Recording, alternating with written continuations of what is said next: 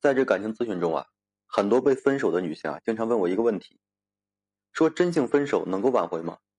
其实呢，这个答案是肯定的。首先呢，要说一下，人与人之间呢有多种社交状态，而状态最大的特点就是具有流动性。比如说，你们今天啊是夫妻关系，明天可能就会离婚；今天呢是朋友关系，明天可能会成为这恋人。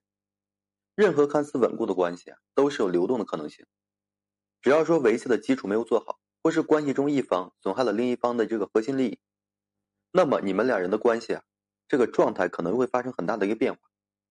无论说是假性分手，还是说真性分手，你们虽然由这个恋人关系呢变成了朋友或是陌生人，社交状态的流动性啊不会改变。所以说不要过度纠结于当下的一种关系状态，因为它呢必定是可以变的。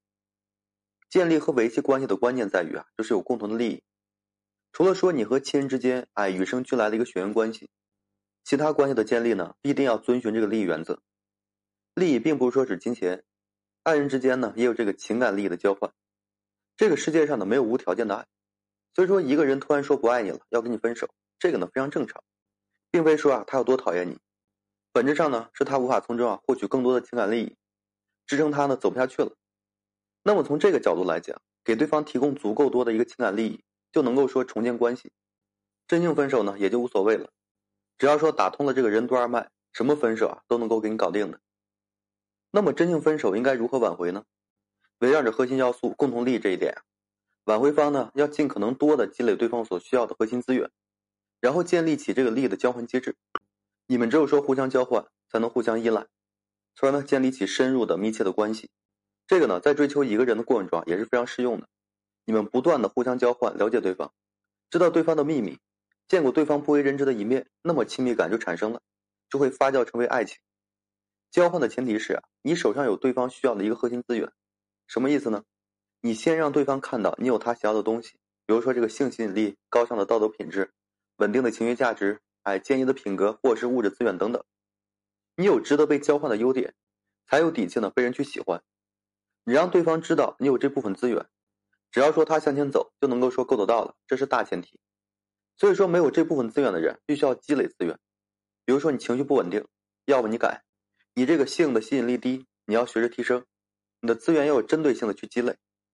很多人犯一个错误是什么呢？就是倾尽自己现有的所有资源去挽回，不断加大自己的情感投资，这样肯定不会有好的结果的。因为对方如果说需要的是你现有的资源，也就不会跟你分手。所以呢，你必须要明白一个关键：你提供的不是说他真正需要的。所以说呢，才会被拒绝。状态在变，需求呢也在变，你也要变。用同一种状态或是方式啊，去对待一个不断变化的人，或是一件不断变化的事情，你只会天天纳闷说：“我都已经做了这么多了，为什么他又是不喜欢我呢？”你没有说打到核心点上，一成不变的去做事，那么肯定是没有结果的。真性分手呢，往往都是因为对方对你的某些期许啊，你始终无法达成，对方呢终于绝望到了，提出分手。这就是他无法得到情感利益，比如说情绪价值，比如说对未来的期望。